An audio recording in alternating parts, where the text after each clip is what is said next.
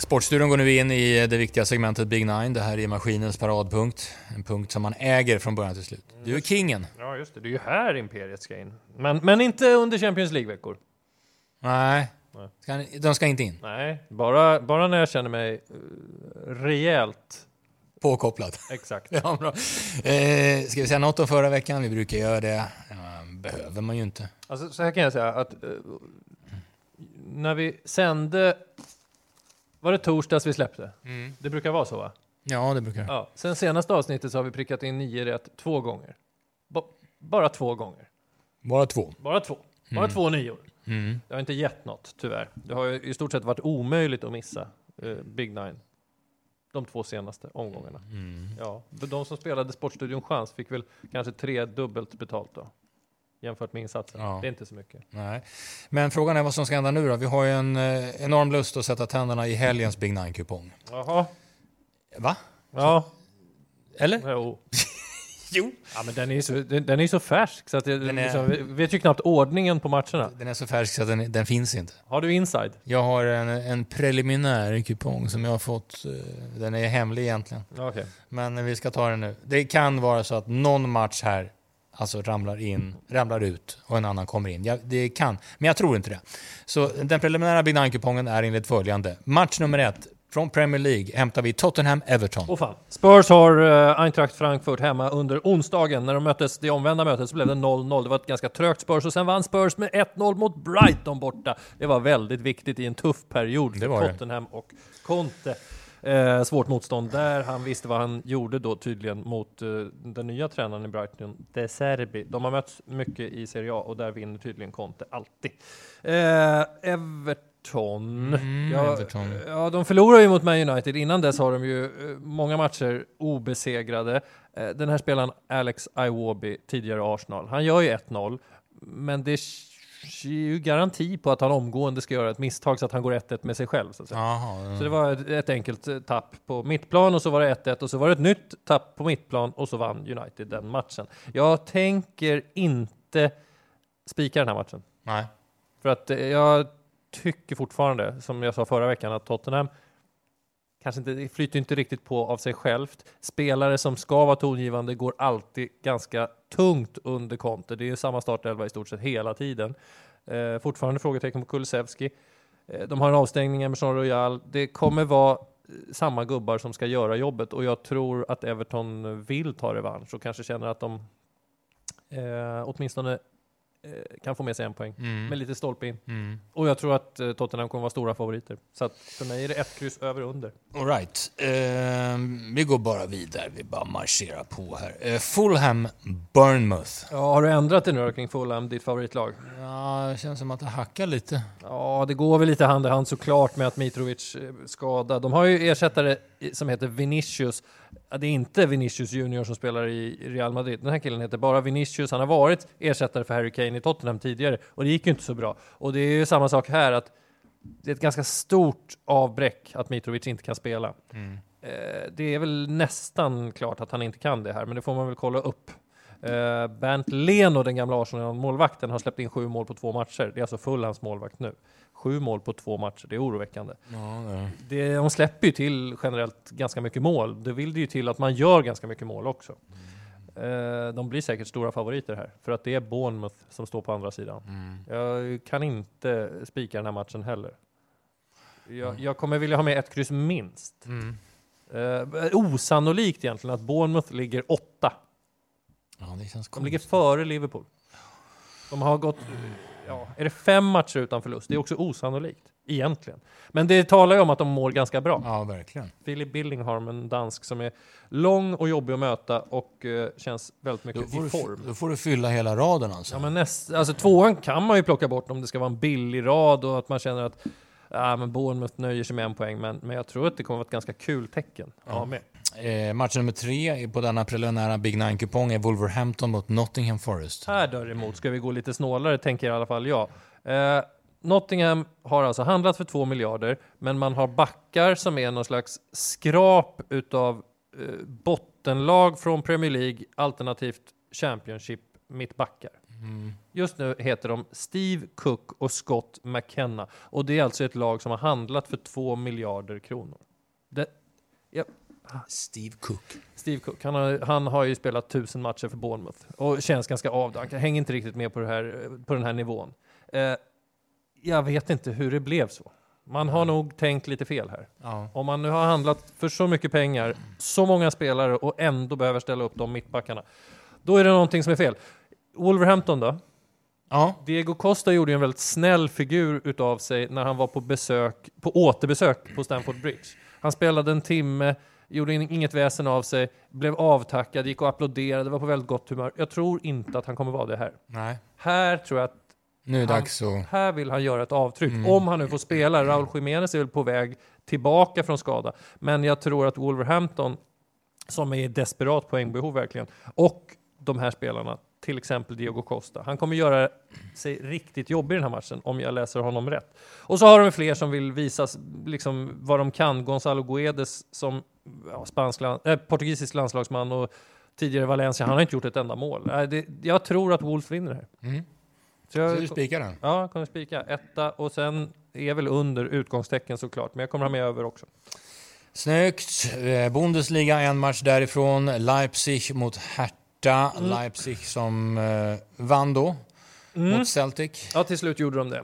De har en väldigt vass offensiv och eh, det är de fyra som ordinarie och så kommer eh, Emil Forsberg liksom in lite så här som den perfekta avbytaren, eller om någon skulle gå sönder. Han, han gjorde ju ett mål mot Celtic som inhoppare. Han har en, eh, eh, ett avslut som inte så många behärskar, det är biljardstöten. Ja, När han har så lite yta, men liksom ja. bara från ingen yta alls, är stark där nere. Jävla bra alltså. Ja. Eh, kring Leipzigs målvakt, de har ju Ungerns landslagsmålvakt i, i kassen och haft det i en evighet. Han drog korsbandet i en sån här singelolycka. När man ser att det bara är ett snedsteg och sen, det var det knät. Mhm. Så han är borta. Jag tror inte att det är något stort avbräck, för han har gjort ganska mycket misstag. Jag tror eh, också att det här är ett ganska passande motstånd för Leipzig som eh, behöver klättra. De har ju bytt hela ledarstaben för några veckor sedan. Den här Marco Rose är ju, ja han är ju liksom rutinerad. Han, han vet vad han gör, så jag tror att man vinner mot Hertha Berlin och jag tror att det blir målrikt också. Eh, och jag vet att Hertha har fyra raka kryss. Jag, jag vet det. Men det här, här går de på pumpen skulle jag tro. Då går du på två spik här mitt i kupongen. Ja, etta över i den där matchen. Och det kommer säkert vara favoritstreckat såklart. Men jag, jag väljer att mm, typ gå all in där, kan man säga. Nu kommer vi till Serie A. Eh, Torino hemma mot Juventus. Ja, vi snuddat vid den matchen. Ja. Och du, du tänker då fortfarande att det skulle kunna vara så eh, att är är det femte eller sjätte gången i rad som man tänker, ja, men nu måste de väl ändå? Ja, Jag börjar ge mig alltså. Ja, Jag börjar ge mig. ja, för inte kan vi väl gå för en tvåa, eller för, ens för en kryss tvåa här. Nej, jag, jag, nej, jag måste ha med ettan. Ja, men vi måste kasta vårt wildcard. Och eh, det är inte så här, det spelar egentligen inte så stor roll hur Torino har sett ut den senaste veckan eller månaden. För det handlar ju om Juventus, om Ja. de vill det här eller om de inte vill det här, eller vart Allegri är på väg, eller om han sitter fast med det här spelarmaterialet. Mm. Så att de har ju de har ju de skador de har och även om det kommer tillbaka lite spelare, Chiesa skulle ju vara otroligt viktig att få in, men det, han är ju inte spelklar. Ge mig fan på att det blir en tidig utvisning där. det känner du? Ja, alltså, ja. ja men han hade ju allt att vinna för Torino i alla fall. Liksom det, det är ju ett bättre läge i ett derby. Eh, som lillebror får du ju inte. Juventus är ju helt urslag. Mm. Och visst, man skulle kunna säga att de är revanschsugna, men nej, det här, vi, jag kan inte ta bort något tecken nej. i den här matchen. Det, wildcard. Ja, tack. Joker, wildcard. Rätt. En match till i Serie A, det är den sena matchen där. Atalanta-Sassuolo. Eh, 2-2 blev det va? Atalanta, mm. Udinese som yes, du sa. Yes. De ledde med 2-0 och det, eh, förutom då det tappet så har det ju varit precis som vi sa inför säsongen att vad bra de kommer må utan att gå eh, Europa. Mm. Att kunna varje vecka ladda i sex dagar för nästa match. Och eh, ja, det, det, finns väl ingen anledning att tvivla på Atalanta i den här matchen heller. Matchandet är inte tätt, det är inga, inga nya liksom, skador på, på tongivande spelare. Det känns som, jag tycker att truppen känns bred. En grej som verkligen sticker ut i den här säsongens upplaga utav Atalanta, det är att de har massor med 1-0 och 2-0-segrar. Mm. Så det, det där att det blir 4-3 och sådär, det, det är lite bortblåst. Det är bortblåst, ja. Ja. Så att de Men- har hållit nollan, tror jag det är fem eller sex gånger. Men här vill de in på trepoängsspåret igen. Ja, det är klart de vill. Eh, Sassuolo räckte inte till där mot Inter. Jag trodde ju mycket på dem, att de skulle få ett Inter som var slitet och sargat. Men eh, de torskar väl med 1-2. Och Mm. de känns ju ojämna Sassuolo. Jag skulle kunna tänka mig, eftersom vi har spikat lite hö- högre upp på kupongen, att man har med ett kryss bara för att, om det nu är så att Atalanta blir stenhårt streckade. Men jag tror mycket Mm. på Atalanta och undertecknet ska ju med då såklart. Eh, sen har vi lite La Liga-grejer här. Eh, Valencia möter Elche. Nu har du sågat Valladolid här tidigare i avsnittet. Mm. Ja, då vet jag inte vad jag ska säga med Elche som har tagit två poäng av 24 möjliga, 4-19 i målskillnad. Ehm, men den kom sist nu, en av poängen. Ja, Det var mot Mallorca. De var jättenära att sno poäng mot Rayo också. Ehm, Någon slags naturens lag finns det ju kring jumbolag som bara förlorar och förlorar och förlorar, att de inte fortsätter göra det. Till slut så brukar det komma någon slags vändning. Mycket Ja. handlar väl om självförtroende. Eh, eller att man, eh, vad är det man brukar säga, att man slår i botten. Ja. Och så vänder man upp nästan oavsett vilket material man har. Att, Mm. man, att man skiter i det lite mer. Mm. Det, allting är bara hopplöst, så vi kan väl lika gärna ha kul, ungefär så. Ja. Nu, nu är det tidigt på säsongen för, för den kanske eh, analysen eller teorin, men ja. Det beror lite på vad, hur, hur hårt Valencia sträckas här. Ja. Eh, Jag, jag, det är inte så att de eh, eh, känns dominanta alla motståndare. De har ju börjat helt okej. Justin Kluivert gjorde mål eh, sist här, det var hans första i klubben och eh, Cavani springer ju runt där på topp om någon nu har missat det.